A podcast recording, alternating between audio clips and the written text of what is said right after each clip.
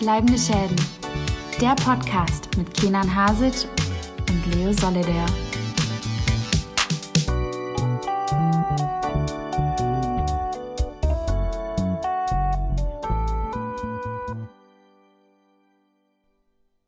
Hello, hello, hello und willkommen bei einer neuen Folge von Bleibende Schäden. Mein Name ist Kenan und ich begrüße mal wieder aus der Distanz meinen wundervollen, über alles herausragenden französischen Kompagnon Leo Solidair. Hallo Kenan, herzlich willkommen bei Folge achtundsiebzig von Bleibende Schäden.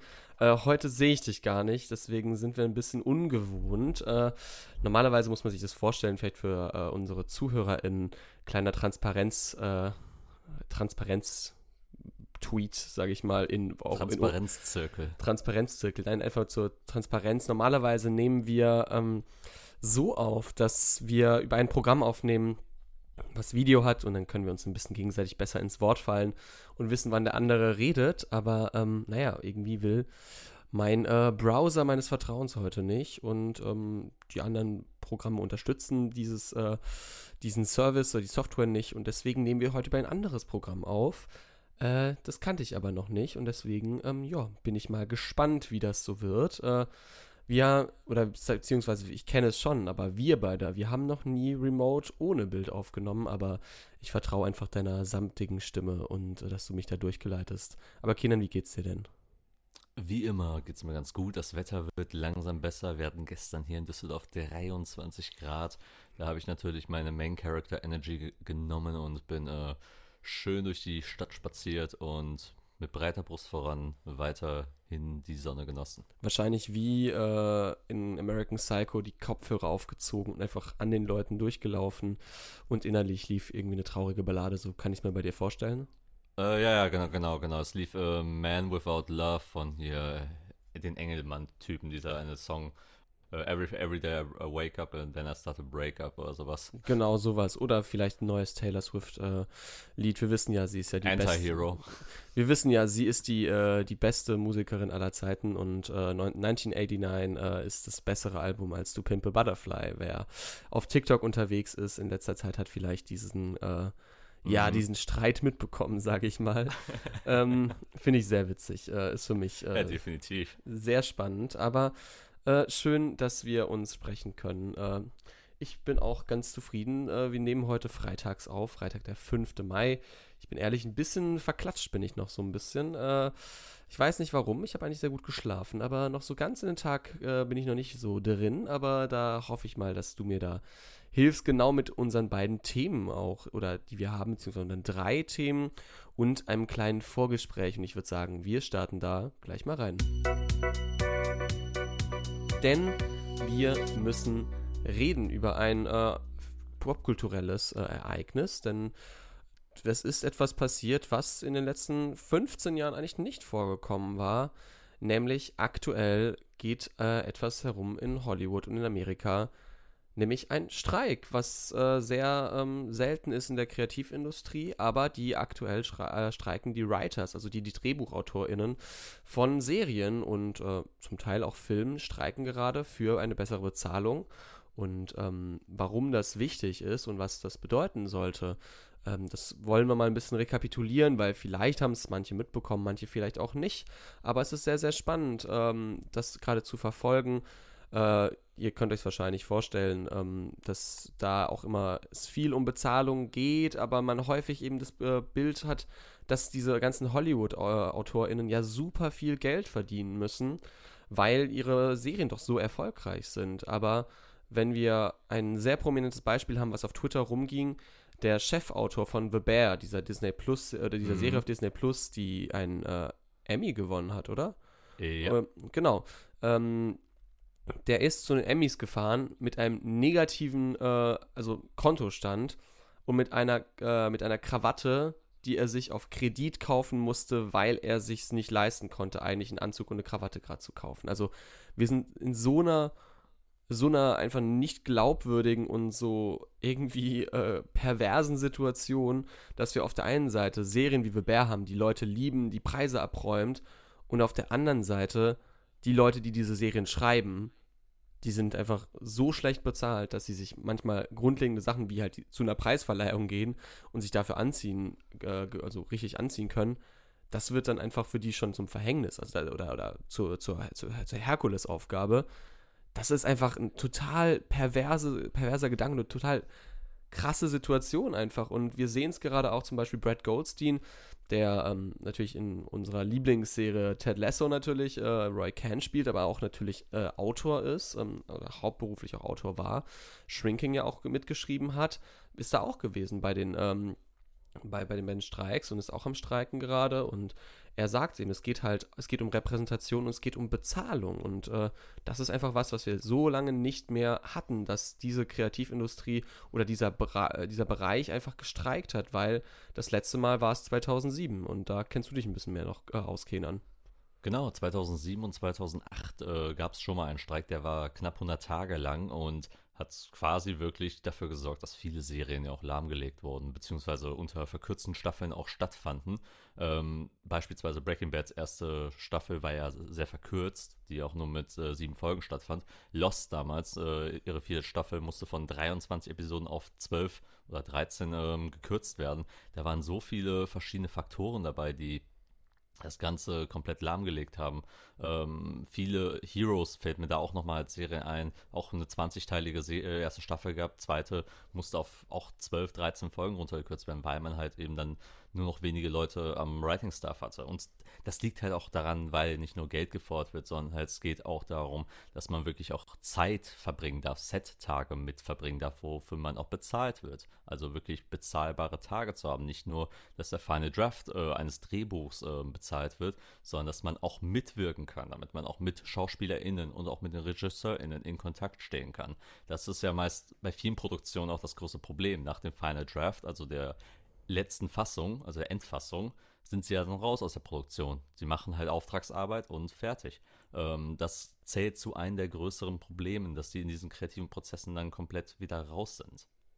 Ja, das ist ja auch was, ähm, was du eben ansprichst, diese, diese Set-Tage und auch einfach die Arbeitsatmosphäre, dass du nicht nur sozusagen mal kurz wie so ein, wie so ein Auftragsarbeiter eben kurz hingeschickt wirst, um was zu schreiben, sondern du musst ja bei Serien noch mehr als bei Comedy oder Late-Night-Shows, sag ich mal, also bei Serien aktiv, bist du ja einfach in einem Prozess und entwickelt sich ja was. Und wenn du einfach immer nur schnell was schreiben sollst und dann danke, tschüss, bitte, ähm, bitte lass mal und du wirklich für die Mindestanzahl an Tagen halt äh, gebucht wirst und bezahlt wirst, dann m- leidet ja irgendwann die Kreativität drunter und die Qualität, ja, weil es denn, also es ist einfach eine ganz logische Rechnung, wenn du nicht den Prozess mitverfolgen kannst, dann wirst du doch unter so viel Stress sein, wenn das heißt, du musst in zehn Tagen dieses äh, Drehbuch fertig schreiben.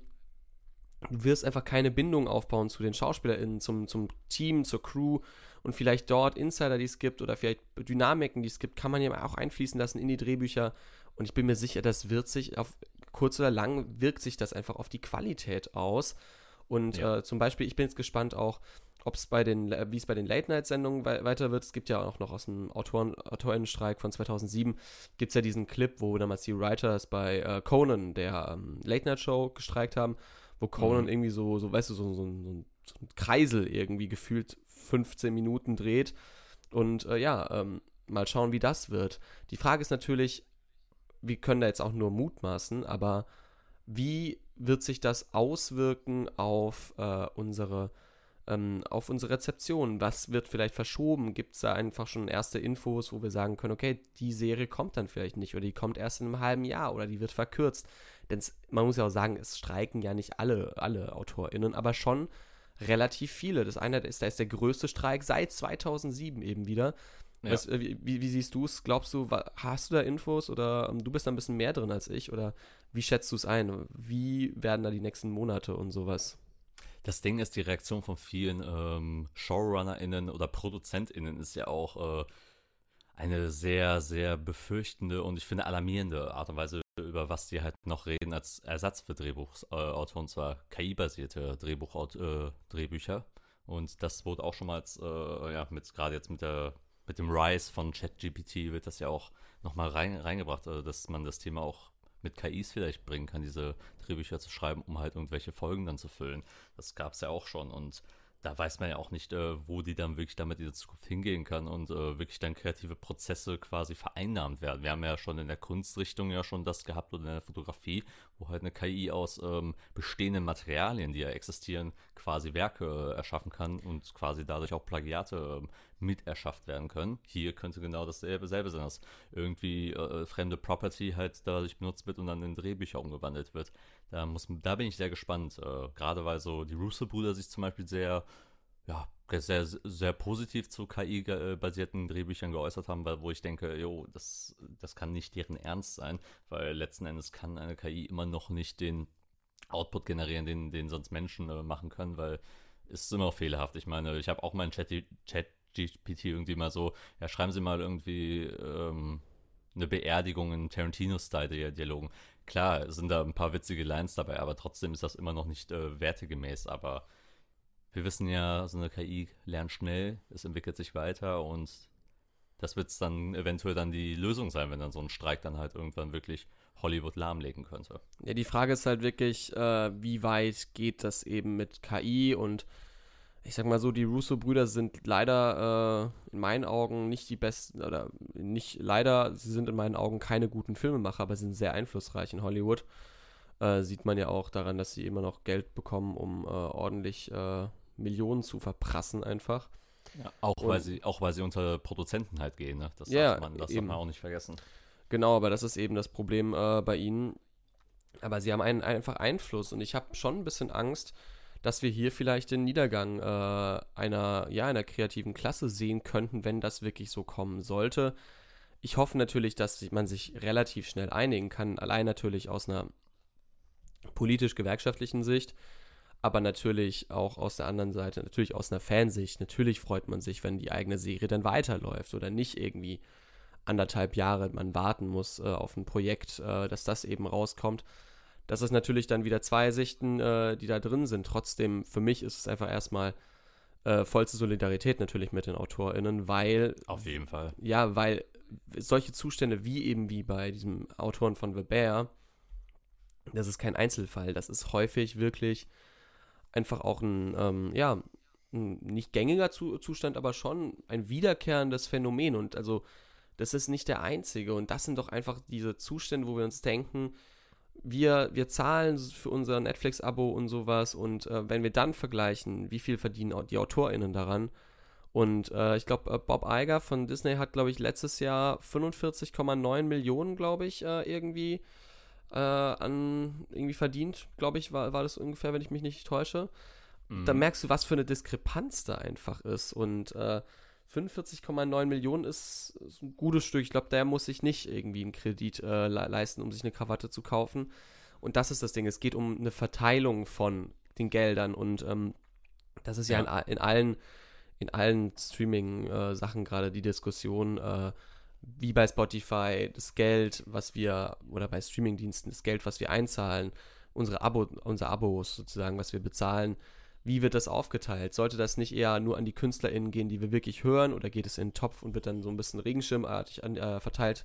Weil da ist dann so, die Großen kassieren und natürlich äh, kleine MusikerInnen kassieren eher wenig und das ist halt das Problem. Ja. MusikerInnen sein ist heutzutage immer schwieriger geworden und AutorInnen, das sind einfach Zustände, die einfach Kaum, kaum, kaum tragbar sind. Und deswegen, ich bin sehr gespannt, wie wir das da, da äh, erleben werden, weil für mich ist es schon eine Sache, die beängstigend ist. Auf der einen Seite, dass wir jetzt zum ersten Mal mitbekommen, wie so eine kreative Klasse eben auch leidet und das zweite eben die Gefahr vor der K I und dass wirklich wir irgendwann eine, auch einen Qualitätsschwund haben, weil so viel auf K I gesetzt wird.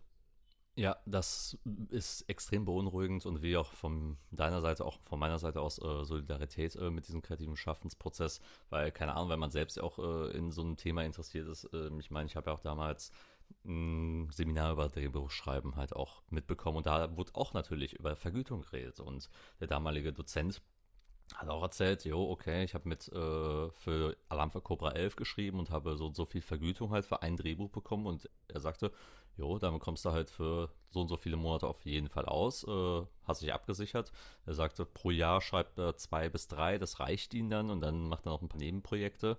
Aber, aber das aber auch nur, weil er auch natürlich Sachen zurücklegen kann und gerade für Low-Phasen halt ähm, ähm, vorbereitet zu sein. Und das ist ja auch natürlich wieder von Person zu Person unterschiedlich, wie man sein Geld äh, anlegt. Und auch gerade empfehle ich Leuten, die auf TikTok unterwegs sind, viele Writer-Accounts auch mal äh, gerne sich anzuschauen, zu folgen. Ähm, die erzählen super, interess- nicht nur Tipps, sondern auch super interessante Arten halt äh, von Lebensstilen, die es auch gibt unter Writern und Ähm, was auch gerade jetzt in der Phase eben gerade bei denen äh, passiert und was auch passiert, wenn sie jetzt zum Beispiel aktuell fünf, sechs Monate ist das Jahr schon drin, keinen einzigen Auftrag hatten. Was, ja. Wie sieht ihr Leben aus? Äh, macht das auf jeden Fall. Äh, da gibt es total viele. Ich habe jetzt gerade nur keinen Namen im Kopf, aber ich habe mir einige davon in den letzten Tagen angeschaut und da werden verschiedene Lebensumstände auch beschrieben. Ja, also ich glaube, ähm, dem Account der äh, W G A, der Writers Guild of America, äh, kann man auch folgen auf äh, Insta und TikTok und so. Da gibt es viele Infos. Äh, Und sonst einfach mal schauen, einfach, einfach mal googeln, ähm, ja, Writer Strike. Und dann wird man sicher ein paar AutorInnen finden, die darüber berichten. Deswegen informiert euch da. Ähm, ich bin auch gespannt, wie die nächsten Wochen da laufen werden. Und äh, ich würde aber sagen, wir bleiben in dem Serienbereich, Kenan, wenn wir schon dabei sind. Äh, wir switchen mal vom politischen Thema zu unserem äh, eigentlichen Hauptthema, nämlich der Besprechung von Serien. Denn äh, natürlich laufen gerade zwei Serien weiter, die wir ähm, beide für sehr gut befinden, würde ich sagen. Äh, und ähm, jetzt die neuesten Entwicklungen mal gespannt sind. Und der eine davon, den haben wir schon erwähnt, nämlich Brad Goldstein. Uns, und, ganz, und ganz wichtig ist auch natürlich, äh, beide Serien sind, ge- laufen aus und werden jetzt wahrscheinlich nicht von dem Streik betroffen sein. Genau, ja, die, äh, genau, das äh, kann man auch sagen. Brad Goldstein ist eben bei der einen dabei. Es geht nämlich um Ted Lasso, wollen wir über die ein bisschen reden. Ja, genau. Ähm, wollen wir mal ein wenig nochmal über Ted Lasso philosophieren. Ähm, wir bewegen uns nämlich auf die Finalwochen äh, zu. Vier sind es, ja. glaube ich, noch. Wir haben jetzt acht Folgen durch. Und ja, Leo, wie findest du die aktuelle Entwicklung der Serie oder jetzt der gesamten, ähm, nach zwei Dritteln der dritten Staffel? Genau, wir hatten jetzt, ähm, die, das letzte Mal haben wir über die Amsterdam-Folge ein bisschen gesprochen, ne? Ja. In der Zwischenzeit sind zwei neue Folgen rausgekommen. Die eine äh, fand ich wirklich unfassbar stark. Das ist die... Die siebte? Die siebte, die ich äh, wirklich... Also die hat so viel Rom-Com-Potenzial eigentlich, auch wenn es kein Rom-Com ist. Aber die, er- die erzählt sehr, sehr viel und sehr schön und stellt mit äh, Sam Obisanya für mich ja eh eine meiner absoluten Lieblingsfiguren mal wieder total in den Vordergrund und thematisiert ähm, Gewalt, thematisiert rassistische Gewalt, rassistische Angriffe, thematisiert Wut als ähm, ja, als, äh, als Minderheit sozusagen, die dann, wenn man wütend ist, dann auch nicht toleriert wird, weil dann ist man wieder nur der Wütende und äh, das ist ähm, super gut eingefangen. Ich mag die siebte Folge total. Ja. Sie hat ganz viele Handlungsstränge, die total gut zueinander passen, weil sie motivisch einfach immer gut fortgeführt werden. Man muss aber einfach sagen, dass ähm, der Handlungsstrang von Sam, der dort einfach im Vordergrund steht, natürlich der stärkste ist, weil er die emotional größte Bandbreite hat. Und für mich ist es, es ist keine klassische Feel-Good-Folge, aber es hat ein sehr schönes Feeling und ich finde, dass da ist es wirklich eine, das, das ist vielleicht mit einer meiner absoluten Lieblingsfolgen der Staffel gewesen. An die vierte Folge wird Stand jetzt nichts rankommen, weil die mich, glaube ich, nochmal ein bisschen mehr emotional mitgenommen hat. Aber die siebte Folge, ich finde die super, super gut, weil du erlebst so viel durch. Kann ich mich nur anschließen, äh, weil auch einfach über die ganzen Parts, also außerhalb auch von Sam, äh, alle Handlungsstränge gut weiter fortgeführt werden, zusammengeführt werden und dort auch ein gutes, ähm, gute Entscheidungen auch getroffen werden von den Charakteren und man auch sehr gespannt ist dann, wie es auch dann genau weitergeht und das kam dann, äh, ein paar von diesen Parts kommen ja auch dann in der nächsten Folge auch dann wieder. Jetzt Sam zum Beispiel jetzt nicht, der hat dann wieder natürlich einen Backseat ähm, genommen, weil er natürlich jetzt die siebte Folge dominiert hat. Genau. Wie fandst du dann die achte Folge? Ähm, die achte Folge, ja, die hat, ich bin hin und her gerissen. Ich mag die Idee, die sie einschlagen, aber ähm, ich finde manchmal die Ausführungen leider nicht so gut, was mich ein bisschen verwundert, weil Ted Lasso vielleicht nicht immer das stärkste Drehbuch hatte mit den größten Wandlungen, aber eigentlich die Ausführung immer sehr, sehr gut war und ähm, das stört mich gerade so ein bisschen. Ich mag Same. aber ich mag aber die Idee, ich mag die ganzen Thematiken, die da angesprochen werden, nur ich weiß nicht, wie das irgendwie umgesetzt wurde. Zum Beispiel, also wir, wir spoilern jetzt nicht zu viel, aber es ähm, geht eben um um Themen wie äh, Consent bei äh, privaten Daten und sowas. Und das ist ein super wichtiges Thema, aber normalerweise hätte das Ted Lasso ein bisschen besser, also, also, also die Serie hat das eigentlich immer schon mal besser besprochen und nicht so ha- holzhammermäßig drauf. Und hier fand ich es irgendwie nicht so gut gelöst. Und das äh, finde ich eigentlich schade, weil die Serie eigentlich immer dafür für mich bekannt war, für ihre Art und Weise mit schwierigen oder äh, gesellschaftlichen Themen umzugehen. Und wir haben diese Staffel schon bei einem Thema, du weißt, welches ich meine, wahrscheinlich einen mhm. super guten Umgang damit gehabt, indem wir einfach sehr offen und sehr ehrlich damit umgegangen sind in der Amsterdam-Folge, äh, was für mich einer der stärksten Momente ist. Ich finde ihn super gut. Aber ja. Ähm, ja, also so viele gesellschaftliche Themen wurden schon angesprochen. Und hier ist es für mich einer der, der schwächeren Punkte, weil die irgendwie nicht so gut um, umgesetzt ist. Und das finde ich leider schade, muss ich ehrlich sagen. Ja, das größte Problem ist, es hat eine sehr eindimensionale Einstellung und ich glaube auch das erzählerische Potenzial bei dem äh, bei dem Ding hat sich auch dann schnell schon, finde ich, äh, raus, raus ergeben, wohin sie damit möchten. Und ich fand die Idee ganz nett, aber ich fand die Ausführungen nicht nur, nicht nur bei dem Thema, sondern auch bei vielen Entscheidungen, die das Drehbuch getroffen hat, leider sehr enttäuschend für die Folge. War für mich jetzt auch, glaube ich, Ein, ein ziemlicher Downer, muss, muss ich sagen. Äh, also die schwächste Folge wahrscheinlich für mich in der Staffel. Und basierend halt auch auf das Ereignis äh, passieren halt gewisse Dinge, die be- mal besser sind. So, eine, so Jamie Tart macht äh, einige sehr positive Entwicklungen durch und hat auch eine sehr schöne Szene in, innerhalb dieser Folge.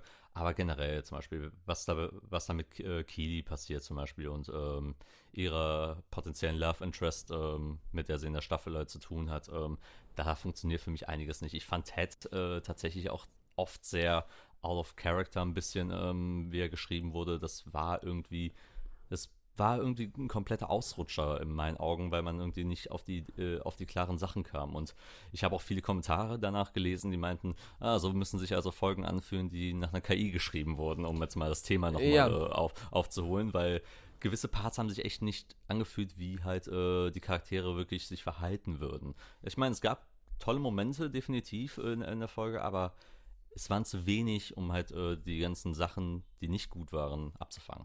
Ja, da stimme ich dir zu und äh, vielleicht ist es das, was man merkt, wenn Staffeln ein bisschen zu lang sind und man so Filler-Folgen eben hat. Und für mich ist es so eine Folge, hätte man die Staffel bei, bei zehn Folgen gehabt, wäre die für mich rausgeflogen. Also ich, ga, ich glaube sicher. auch.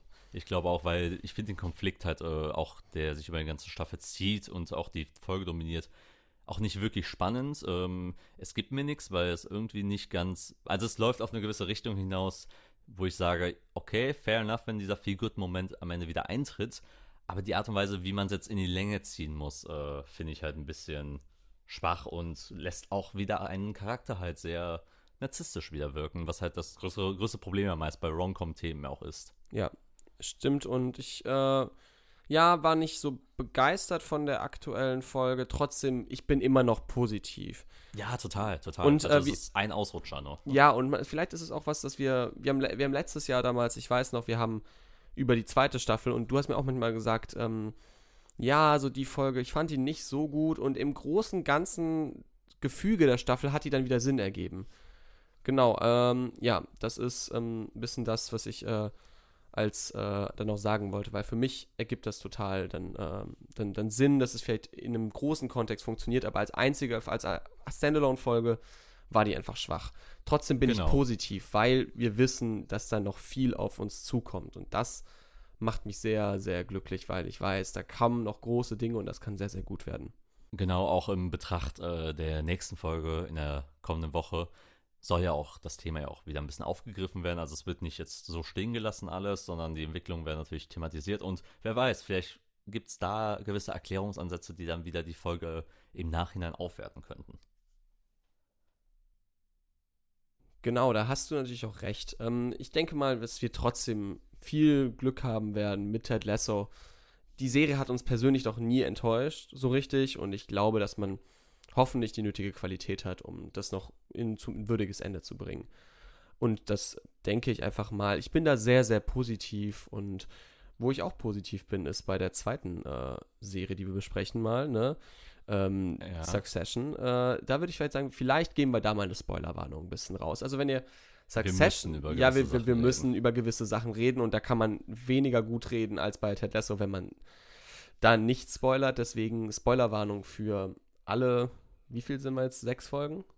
Äh, sechs Folgen, ja. Genau, sechs Folgen von Succession aus Staffel drei.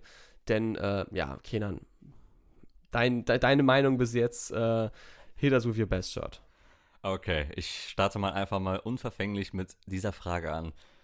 Erleben wir vielleicht eine der besten Final Seasons aller Zeiten? Vielleicht.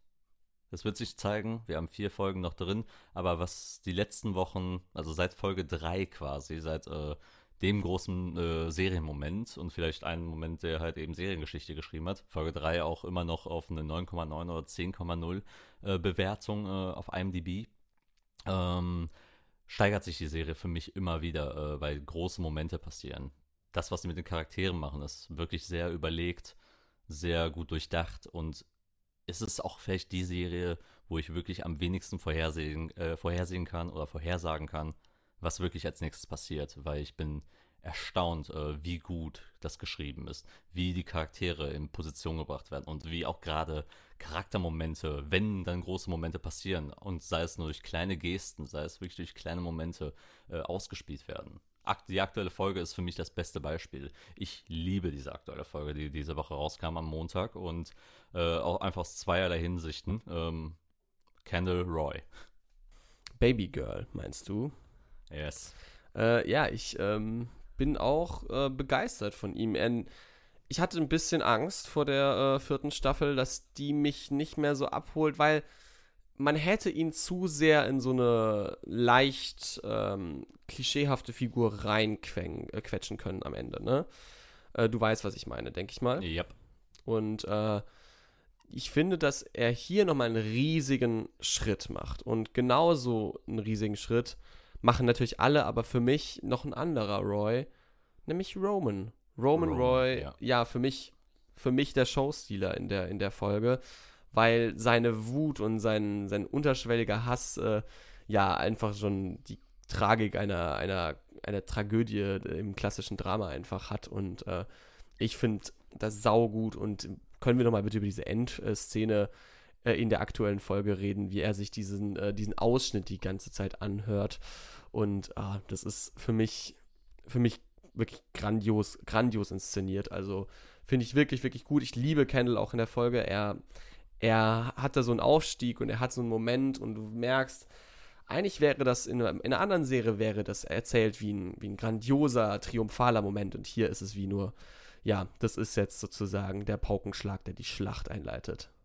Ja, ähm, zu Roman erstmal fantastische Entwicklung, die er abliefert, seit, äh, seit Logan halt weg ist, ähm, wir sind ja im Spoiler-Teil. Äh, seit dem Tod von ähm, Logan Roy sind die beiden gerade komplett in eine gegensätzliche Richtung, die sich entwickeln. Roman, der eigentlich so noch am nächsten zum Vater stand, der eigentlich noch irgendwie der einzige, vielleicht noch mögliche Kandidat wäre, irgendwie noch zu, zum Vater zu gehören, wenn er sich auf seine Seite schließt, verliert immer, immer mehr den, den Blick fürs, äh, für, für das große Ganze, äh, hat seine, unter, ja, seine unterschwellige Wut, die er rauslässt, er äh, Jede, jede Person, die ihm quasi in die, We- in die äh, Quere kommt, äh, entlässt er. Gerade bei zwei Frauenfiguren passiert das innerhalb der aktuellen Folge. Er möchte diese Vorstellung, ähm, die Präsentation nicht machen ähm, und lehnt, lehnt die Idee ab. Kenan macht es und erntet dafür Ruhm. Kriegt, äh, wird, wird als der große King äh, gefeiert und Roman fährt dann, äh, fährt dann alleine dann den Wagen und und braucht dann wieder, wieder die Demütigung, äh, um, sie, um sich selbst wahrscheinlich wieder zu erregen, um selbst glücklich zu sein, um auch mit dieser Einsprache wieder an seinem Vater, in seinem Ohr äh, zu haben. Ne? Es ist eine perfekte Succession-Szene, weil der Inhalt komplett abstrus ist, was dort in dieser äh, Videonachricht äh, gesagt wird. Aber, ja. aber so wie er trotzdem diesen Prozess äh, von Trauer, von Wut, von verschiedenen Emotionen begleitet, das macht es dann wieder so tragisch einfach. Das ist für mich das perfekte, die perfekte Balance eines modernen, einer modernen Tragödie eigentlich, wie man wirklich technische Hilfsmittel, moderne Sprache und, und dann trotzdem die Tragik dahinter miteinander verweben kann. Und der zweite Part dann mit Kendall, der seit der vierten Folge, wo halt dieser Name aufgetaucht ist, dieser unterstrichene Name in der vierten Folge, dass er der Heir to the Throne sein kann, also der, der wirkliche Nachfolger, äh, hat was in ihnen losgelöst. Dieses, dieser Move, dann doch Logan, Logan zu werden, dieser Killer zu sein, äh, wie er diese Schmutzkampagne in der fünften Folge macht, wie er teilweise mit Lukas Madsen redet, wie er auch Roman auch äh, versucht zu manipulieren und ihn auch eben zu den Ausbruch in der fünften Folge ähm, rausgebracht hat. Plus dann die Präsentation, die er wirklich, was man sagen muss, wirklich gut gehandelt hat und auch das Lob bekommt. Und dann kulminiert das in, diesen, in dieser finalen Szene, wo er rausgeht auf den Strand zu und dann ins Wasser taucht, gegen die Wellen an, an, äh, ankämpft und nicht wie vorher in der Serie unter, unter Wasser landet und mit, äh, mit dem Gesicht quasi in die, in die Tiefe blickt, sondern wie eine, ja, quasi Wiedergeburt, wie ein Äh, ja, wie ein König quasi am, am, am Hochsteigen ist und übers Wasser dann, dann das erste Mal treiben darf. Was für ein äh, Redemption-Arc, muss man ja schon sagen, der sich auch für seine Figur total verdient anfühlt, weil was er alles erleben musste innerhalb, unter, unterhalb seines Vaters und jetzt, wo Logan weg ist, plötzlich aufsteigen darf. Es ist nur ein kurzer Moment, weil wir wissen, was in den nächsten Wochen sicherlich noch passieren könnte und, und, und erahnen nur, dass es wieder schief geht. Aber dieser eine Moment, um zu sehen, wie ein Charakter äh, aus der Dunkelheit quasi ins Licht kommt, war sehr interessant zu sehen, einfach auch sehr faszinierend, weil es sind immer noch the, the most despisable figures, also die wirklich Figuren, die man hassen sollte, aber wir sind dabei und fühlen mit diesen äh, Figuren mit. Ja, das ist ja das sehr Spannende, also wir könnten da, glaube ich, schon ganz deutlich noch reingehen mit irgendwie Allegorien zu Richard der Dritte von Shakespeare so ein bisschen, ob Roman Roy Richard der Dritte ist, who knows. Und wir haben ja auch noch Schiff Roy, die auch nicht umsonst ist, aber äh, ja, äh, ich glaube, wir können sagen, Succession holt uns gerade beide ab. Also ähm, ich denke mal, es ist klar, dass die Serie irgendwie gerade sehr, sehr gut funktioniert und ähm, das ist einfach wirklich gerade mitunter wahrscheinlich gerade die beste Fernsehserie ist, die läuft aktuell.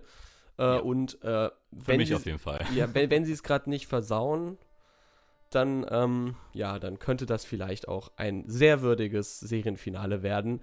Äh, ist ja immer die Gefahr, muss man ehrlich sagen, dass ähm, Serienfinale selten gut sind ähm, und ähm, häufig enttäuschen können. Aber ich habe hier ein gutes Gefühl und ich denke, bisher, du auch. Ja, bisher ist es das Gefühl, dass sie eigentlich aktuell nichts falsch machen können, weil es steckt ein Plan dahinter. Also irgendwie greift alles ineinander und ich bin jede Woche aufs Neue gehypt äh, auf die nächste Folge. Es ist schlimm. Es ist wie so eine Droge aktuell. Das klingt doch eigentlich ganz gut. Und dann, äh, ja, würde ich sagen, gehen wir von den Serien äh, zum Film. Und das machen wir nämlich jetzt kurz nach einer kleinen Pause. Und wir sind wieder da und wollen natürlich auch mal ein bisschen über das aktuelle Kino reden. Und ein Film kam in der letzten Woche raus, am siebenundzwanzigsten April, um genau zu sein. Ein Film, den wieder mal auch unser guter Leo Solidair ähm, früher in Frankreich schon erblicken durfte. Anfang März. Anfang März, um genau zu sein, also noch vor den Oscars. Der Film ja. hat auch eine gewisse Rolle bei den Oscars gespielt, denn er wurde nämlich auch ausgezeichnet. Richtig. Und zwar nicht nur mit dem besten Make-up, sondern auch für den besten Hauptdarsteller. Und zwar Brendan Frasers Performance in The Whale. Richtig, The Whale, Kinostart jetzt am, was war es, sechsundzwanzigsten oder siebenundzwanzigsten so? siebenundzwanzigsten April gehabt. Ähm, wir werden jetzt nicht die riesige äh, Besprechung davon haben, denn das haben schon andere besser gemacht. Zum Beispiel meine du Wenigkeit unter- selbst. Ja. Genau, im äh, neuen Fokus äh, von Filmtoast habe ich ein bisschen drüber gequatscht.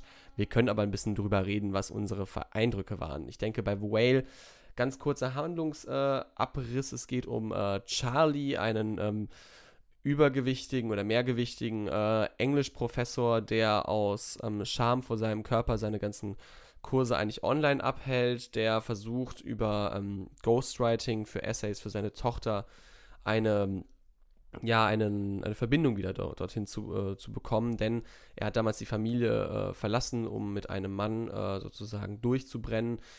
Dieser ist aber dann gestorben und das hat eigentlich so den, den Beginn, den Anfang des Endes von Charlies äh, Selbstwertgefühl so ein bisschen, ja, eingeleitet. Und äh, wir sehen dann eben Brendan Fraser als Charlie, wir sehen als äh, Ellie, seine Tochter, sehen wir Sadie Sink, die wir aus äh, Stranger Things zum Beispiel kennen, als, äh, ich sag mal, Krankenschwester, beste Freundin, so äh, sehen wir Hong Chau und ähm, wen habe ich gerade noch vergessen? Äh, die ähm, Samantha Morton. Äh, Samantha Morton, genau. Seine Ex-Frau. Genau, die ich richtig, richtig gut fand da drin. Und noch ein paar andere Figuren, aber ja. Ähm, das ist so ganz kurz die Handlung. Und äh, ich kann mal sagen, ähm, ich habe den gesehen und ich war teilweise überzeugt. Äh, woran das liegt, können wir gleich reden. Aber wie war es denn für dich, Kenan? Du hast ihn ja jetzt frischer gesehen. Was war das denn für dich für ein Kinoerlebnis?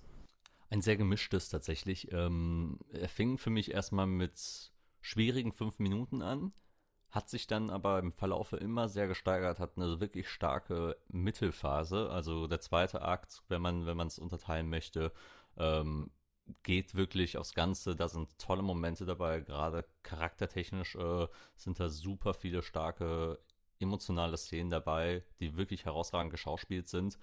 Ähm, und dann verliert er mich wieder gegen Ende hin, weil er dann eine Art und Weise wählt, mit der ich persönlich nicht einverstanden bin und die ich finde auch einfach nicht gut äh, eingerichtet ist. Ähm, also first five minutes und letzten zehn Minuten ruinieren ein bisschen für mich das Filmerlebnis in einem Film, der sonst knapp zwei Stunden, beziehungsweise vielleicht so eins fünfzig eigentlich sehr gut pr- äh, präsentiert. Kann ich mitgehen. Ich bin äh, auf jeden Fall großer Fan von äh, Brendan Fraser natürlich drin, drin gewesen. In meinen Augen nur der Zweitbeste, was den Oscar angeht. Aber ähm, naja, das, wir wollen nicht nochmal die Debatte drauf äh, aufmachen, warum Paul Mescal äh, den Oscar verdient hätte. Aber ähm, nein, für mich trotzdem, der macht die, der super. Aber muss auch sagen, ich finde Sadie Sink richtig gut in diesem Film. Und ich fand Samantha Morton auch richtig gut. Und das, was du sagst, dieser Mittelteil, besonders wenn wir es in so ein bisschen Viertel auf, äh, aufteilen wollen, das dritte Viertel, finde ich, ist saumäßig stark. Ich mag den Anfang ja. nicht so und ich finde das Ende leider ganz, ganz furchtbar. Also das letzte Viertel hat mich komplett ver- verloren. Das ist wirklich auch so, wo ich mir denke, wenn wir bei The Whale über Authentizität reden wollen und über irgendwie nahbare Figuren, dann driftet er da total vorbei und er schafft es nicht in meinen Augen, da eine gewisse Authentizität eben zu erstellen, sondern er, er, er verkünstelt das in Pathos und so eine so eine Übertheatralik, die mir da gar nicht gefällt, weil sie es nicht gebraucht hätte. Genau, und auch weil auch nie wirklich der Film angedeutet hat, dass solche Sachen möglich sind. Ne? Also es geht dann sehr auch ins Metaphorische rein und äh, es gibt so ein... Luca und ich haben zum Beispiel ein bisschen äh, über eine Reaktion, die am Ende im Film äh, passiert, machen wir uns ein bisschen drüber lustig, äh, wo wir sagen, warum, warum macht man plötzlich dieses... Hö! Ähm, gegen Ende, das, das, das hat für mich nicht funktioniert. Auch am Anfang, ähm, um, um euch die Anfangsszene auch nochmal ein bisschen zu beschreiben, ähm, es ist, Charlie wird halt gezeigt, ähm, wie er alleine auf dem Sofa sitzt, unbeweglich und gleichzeitig aber anfängt äh, zu masturbieren und es soll grotesk wirken, es soll ekelhaft äh, auf den natürlich allgemeinen äh, Zuschauer, auf ZuschauerInnen ähm, wirken. Das einzige Problem ist, dass man aber daraus halt wenig macht und äh, wirklich halt es nicht schafft, das Ding nuanciert zu machen, was passiert oder, oder mit unseren Sehgewohnheiten zu spielen, sondern man will, möchte einfach nur wirklich zeigen, oh, das ist jetzt ganz schön grotesk, was hier gerade passiert und das soll auch wirklich keinen äh, anderen Schock, äh, anderen, andere Funktion haben als Shock Value. Das ist halt das große Problem. Ja, es ist auch so ein bisschen, dass es halt äh, mir zu sehr Mitleidsporno ist, wenn man es so, so nennen will. Also es ist mhm. für mich kein gelungener, äh, ja, keine gelungene Art und Weise, wie wir umgehen wollen, vielleicht mit der Betrachtung von mehrgewichtigen Menschen, sondern es ist in meinen Augen zu häufig, oh, schaut mal, dem geht's schlecht und jetzt drücken wir ihm noch was ra- rein und keine Ahnung, es hätte nur gefehlt, dass er jetzt irgendwie noch AIDS im Endstadium hat. Weißt du, es war so zu sehr, ja, wir müssen jetzt so viel Leid da reinpacken, aber es geht nicht darum, wie wir, was wir daraus lernen können und welche welche Folgen das hat, sondern eigentlich ist es mir zu oberflächlich und das finde ich unfassbar schade und diese ganzen traurigen Momente, die wahrscheinlich auch echt gut funktionieren, die funktionieren für mich nur ganz wenig und die funktionieren nicht nachhaltig. Das ist so ein Film, ich denke nicht jeden Tag nachhaltig an diesen Film und frage mich, ach ja, krass. Und das ist das Problem bei mir, dass ich mir denke, ja, mhm. der ist, der, der ist traurig und der hat schöne Momente, aber der hat mich nicht nachhaltig berührt. Und wenn ich das vergleiche mit sehr, sehr guten Filmen, die das äh, tun und die Leid auch sehr gut darstellen, finde ich den dann mir ein bisschen zu einfach gemacht. Kann ich total nachvollziehen. Also ich möchte trotzdem sagen, äh, Aronofsky kriegt es meiner Meinung nach schon ganz gut hin, äh, zu, zu zeigen, hey, unsere Perspektive auf äh, mehrgewichtige Menschen muss einfach äh, gerade in medizinischer Hinsicht äh, ganz anders äh, betrachtet werden. Er möchte in dem Film natürlich auch dafür, dafür, aus, äh, ja, dafür sorgen, dass eben auch äh, Ärzte und Ärztinnen ähm, quasi, quasi da, da, dadurch ähm, verstehen, dass das halt eben viel mit men- mentaler Gesundheit auch zu tun hat. Und das bringt er auch schon ganz gut rüber. Das einzige Problem, was er macht, ist halt, drüber hinweg halt äh, zu zeigen, was, was kann man in der, äh, in der gesellschaftlichen Perspektive noch äh, draus bringen, wie kann es auch gerade auf, was macht es mit dem Familienleben natürlich auch. Äh, wir haben, man, es gibt ja noch den Film Gilbert Grape zum Beispiel, der sich ja, der sich ja zum Beispiel mit äh, Johnny Depps damaligen äh, äh, Pfleger, Pfleger aka Schrägstrich Sohn-Persona äh, Persona, äh, auseinandersetzen musste, wie er eine Mutter pflegen muss und was das zum Beispiel für einen äh, emotionalen Impact auf ihn hat. Das gibt es halt zum Beispiel zu wenig. Das genau. ist mehr dann, mehr dann äh, auf eine toxische Be- Beziehung ausgelegt mit zwischen ihm und äh, seiner Tochter Sadie Sink, die halt sich beide gegenseitig entfremdet haben und, äh, vers- und einer zumindest versucht, äh, mit seiner positiven, schon fast schon toxischen, posi- positiven Ader ähm, äh, näher an sie ranzukommen und sie halt ihn komplett ablehnt. Das ist das, gegen, äh, das eine Gewicht. Aber es wisst dann wieder zu wenig halt. Es läuft genau darauf aus, worauf, was man es erwartet. Und äh, das Leid äh, und das Misery-Porn, äh, wie man ja auch gerne schon sagt, steht dann leider mehr im Vordergrund als wirklich eine nuancierte, vielleicht auch etwas distanziertere Betrachtung davon. Ja, das äh, kann ich unterschreiben. Trotzdem, der Film ist keine Katastrophe. Der klingt, das klingt jetzt sehr negativ, aber zum Beispiel, ich liebe das Set-Design darin. Ich liebe das Licht, ich liebe die ganze Einrichtung, die finde ich sehr, sehr gut gewählt. Fraser ist super, Sadie Sink ist super. Aber dafür, dass es für mich so ein krasser Oscar-Anwärter ist oder war, war es mir dann zu wenig. Und wobei, das, er nicht, wobei er nicht mal für bestes Film nominiert war. Genau, aber eben, also zu Beginn war, war ja so die, war die Vorschusslorbeeren waren ja sehr groß und je näher man ja. den Oscars kam, desto geringer wurden sie. Gut, aber ähm, ich fand das dann doch ein bisschen so, dass ich sagte, ja, okay, vielleicht äh, nicht, auch nicht mein Film, aber trotzdem auf jeden Fall ein starker Film, aber nicht so stark, wie ihn vielleicht manche erwartet haben. Ja, ich würde genau da mitgehen, also ich habe dem ja so sechs von zehn halt damals äh, auf Letterboxd gegeben, da bleibe ich auch äh, jetzt auch nach äh, mehr, mehrfachen Betrachtungen äh, und Diskussionen diesbezüglich, weil er meiner Meinung nach eben gerade sich am Ende komplett leider verrennt. Wie gesagt, der starke Mittelteil, eben mit Charaktermomenten mit zwischen Charlie und seiner Ex-Frau zum Beispiel, hat man toll, toll geschafft. Es ist auch Hong Chau, äh, die wir jetzt gar nicht erwähnt haben bisher, äh, liefert eine wirklich tolle Performance ab. Sie ist total drin. Es gibt so ein, äh, sie hat ein Gespräch mit, ein, mit einem Jungen, ähm, der quasi Äh, Missionar. Ja, Mission, Missionarsarbeit Arbeit, Arbeit leistet, hat sie ein wirklich großartiges Gespräch. Auch äh, dieser eine Moment, wo, wo, er, äh, wo sie zu ihm sagt, so, ja, warum willst du überhaupt Kontakt mit deiner Tochter anbringen? Und er einfach nur wirklich mit diesem einen Wort, Liz, das gibt es im Trailer auch natürlich, diese Szene, aber es ist ein total, mit einem Wort halt so viel Emotion auszustrahlen. So Momente hat, hat man halt, die wirklich subtil sind, die wirklich mit wenig Worten viel aussagen können, aber manchmal hast du genau auch das äh, Entgegengesetzte, wo du dann eben viel zeigen möchtest und viel erzählen möchtest, äh, aber es dich dann komplett verrennt. Deswegen ist es ein sehr zweischneidiges Schwert bei mir letzten Endes gewesen. Ja, kann ich total nachvollziehen, eben gehe ich mit. Aber The Whale, ich sag mal so, es ist ein kleinerer Film und wir sollten trotzdem auch kleinere Filme irgendwie, ja, empfehlen. Für mich gibt's aber aktuell bessere Filme, glaube ich, die im Kino laufen. Aber dennoch, wenn man sich den anschaut, macht man nichts falsch, aber man sollte schon wissen, worauf man sich einlässt. Ja, schaut ihn euch auf jeden Fall eher an als Empire of Light. Ja, das auf jeden Fall. Das, das sind auch mal zwei ganz andere Kategorien. Ähm, während Empire of Light irgendwann mal auf einem guten Fernseher, was weiß ich, als A R D-Filmfilm äh, laufen kann. The Whale sollte man, wenn, dann schon im Kino gesehen haben.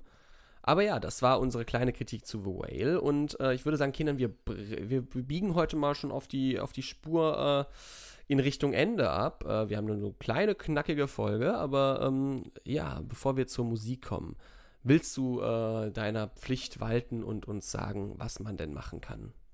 Yes, wenn euch dieser Podcast gefällt, geht auf alle Streaming-Plattformen, Spotify, Apple Podcasts, Google Podcasts, äh, Podbean, Podcatcher, whatever, und bewertet uns da gut, äh, damit der Algorithmus uns weiterhin irgendwo in fremde Kanäle äh, reinpitcht und äh, Leute in den Hörgenuss von diesen wunderbaren Folgen kommen. Folgt uns auch gerne auf unserer Instagram-Seite mit bleibende-schäden mit A E, wo wir auch in Zukunft wieder ein bisschen aktiver sein werden. In letzter Zeit haben wir es ein bisschen schleifen lassen, aber das wird auf jeden Fall wieder mehr werden. Und wo wir gerade sehr viel häufiger aktiv sind, ist auch unser TikTok-Account. Äh, schaut da gerne unsere Videos rein, wo wir auch äh, kleine Serienempfehlungen, beispielsweise Pokerface, was ich, äh, wozu ich letzte Woche ein Video gemacht habe, äh, kurz vorstelle, um zu sagen, hey, schaut da, schaut da doch mal rein, äh, was zum Beispiel gar keinen Platz in dem Podcast findet, äh, weil nicht beide von uns das zum Beispiel gesehen haben. Wir haben ja häufig äh, eher die Anleihe, dass wir über Sachen reden, die wir beide auch sichten konnten, und wenn das eben auf anderem Wege halt passiert, äh, bringen wir es gerne auf TikTok, da gerne auch unterbleibende Unterstrich Schäden uns folgen. Und Leo, ich weite deines Amtes, wir gehen wieder rüber zur Musik. Genau, denn ihr könnt natürlich auch einer grandiosen äh, einer grandiosen äh, Podcast-Playlist äh, folgen, der, wie ich sie genannt habe, der inoffiziellsten offiziellen Podcast-Playlist, nämlich der bleibende Trackschäden-Playlist, bleibende Unterstrich Trackschäden auf Spotify. Da äh, könnt ihr, aktuell haben wir vierundzwanzig Personen, die das geliked haben. Ihr könnt die fünfundzwanzigste, sechsundzwanzigste, siebenundzwanzigste Person werden. Ähm, Kenan, hast du ein paar Updates für mich? Ich habe diese diesmal nicht so viel. Ähm, aber zwei schöne Songs, ähm, die ähm, würde ich, oder vielleicht mache ich drei draus, vielleicht mache ich drei draus, ja, ich glaube, mhm. ich packe drei draus, ja, was hast du denn? Alright, ich nehme zwei zweitausendzweiundzwanziger Songs erstmal rein, einmal von einer Künstlerin, die ich letzte Woche schon reingepackt habe. Paris Paloma The Fruits. Yes. haben, wir, haben, wir, haben, wir, haben wir gestern ja noch äh, ein bisschen drüber geschrieben, ja. äh, weil ich habe mir gedacht, ja, äh, keine Ahnung, ich, alle, allein für diese erste halbe Minute irgendwie ist es deserving, keine Ahnung. Ich manchmal, manchmal höre ich auch äh, mir zehnmal hintereinander einfach nur, nur diese ersten dreißig Sekunden an und äh, gehe dann, äh, geh dann wieder zurück. Aber es ist einfach ein Banger-Einstieg. Kann ich verstehen. Ist ein saugeiler, saugeiler Song. Gefällt mir richtig, richtig gut. Ja. Ähm, ich packe äh, auf die Playlist die ähm, neue Fat Tony-Single mit Tristan Brusch, Du wartest. Äh, hat mir sehr gut gefallen, nachdem ich mh, bei Fat Tony, ich liebe ihn, aber manchmal ist er mir doch ein bisschen Hit or Miss, und diesmal hat er gehittet, was auch am grandiosen Tristan Brusch äh, liegt, den ich ja sehr gerne mag. Äh, die neue Single, gleich mal reinhören. Die neue Single Du wartest fand ich richtig gut. Bei mir gibt es dann noch zusätzlich ähm, ja, einen Song von einer Künstlerin, die wir unter anderem Namen sehr abfeiern, nämlich äh, eine Künstlerin namens Paula Hartmann. Ähm, ihr Song Hey Mama äh, unter dem ähm, Pseudonym Tuffy oder Tuffy ähm, hat sie ver- letztes Jahr veröffentlicht, oder nee, vor zwei Jahren, und äh, ist auf Englisch, ist ein ganz anderer Stil als das, was sie jetzt macht, aber ich finde den sehr, sehr schön. Der hat eine sehr tolle Melancholie, und das, was Paula Hartmann auch in ihren aktuellen Texten natürlich ausmacht, findet man hier wieder, finde ich. Und es gefällt mir sehr, sehr gut. Wieder ein schönes Storytelling-Piece. Ja, unfassbar. Hast du noch was, Kenan?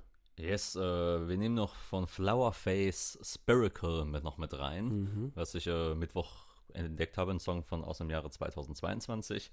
Äh, ja, ist auch direkt in meinem Kopf hängen geblieben und höre ich auch seit ein paar Tagen immer on repeat. On repeat. Und äh, ich packe einen äh, Song rau- drauf noch, der Band äh, Swimmers. Äh, die machen so, was machen die, so Indie-Rock, so ein bisschen rockiger, als ich ja normalerweise bin. Äh, aber sie haben einen ihrer Songs, nämlich Dye Your Hair, der letztes Jahr rauskam, haben sie nochmal rausgebracht in so einer Alternative-Version. Und die finde ich wesentlich besser als die Originalversion. Die hat ein bisschen mehr Drive, und deswegen packen wir die noch drauf. Und äh, ja, ansonsten, wenn du keine Song mehr hast, Kenan, dann... Ich denke, ich denke, wir müssen dezent manchmal auch vorgehen, ja, und äh, die nicht überfüllen, die Playlist. Ähm, deswegen reicht das erstmal. Ja, eben, finde ich auch. So fünf neue Songs, damit ein bisschen was Neues an Drive reinkommt. Aber ja, ist äh, gefüllt. Die bleibende Trackschäden-Playlist, wie gesagt, folgt ihr auf Spotify. Und dann bleibt mir nichts anderes zu sagen als danke dir, Kenan. Äh, auch wenn die heutige Folge etwas ungewohnt war und nicht äh, dein äh, süßes Stimmchen äh, zusätzlich zu deinem sehr schönen Gesicht zu sehen. Ähm, ja, trotzdem, es hat mir sehr viel Spaß gemacht, und äh, danke, dass du mal wieder dabei warst. Ich muss mich auch wieder bedanken bei dir für diese tolle Aufnahme und hoffe, dass wir uns beim nächsten Mal wieder mit äh, On-Cam sehen können, damit wir uns auch äh, gegenseitig wieder den Mittelfinger zeigen. Denn richtig, das fehlt natürlich immer pro Folge. Kenan, aber du weißt, äh, es ist nur noch, es sind nur noch zwei Folgen oder vielleicht drei bis zum großen Comeback. Bis yes. wir endlich uns wieder in den Armen liegen, podcasten, wie wir es eigentlich immer machen. Endlich. Ja, ne? Die, die Fernbeziehung hat bald ein Ende. Und das äh, da, damit entlasse ich euch in äh, diesen schönen auditiven Feierabend. Endlich. Äh, passt auf euch auf äh, und seid nett zueinander. Und das war eine neue Folge von Bleib beschämt.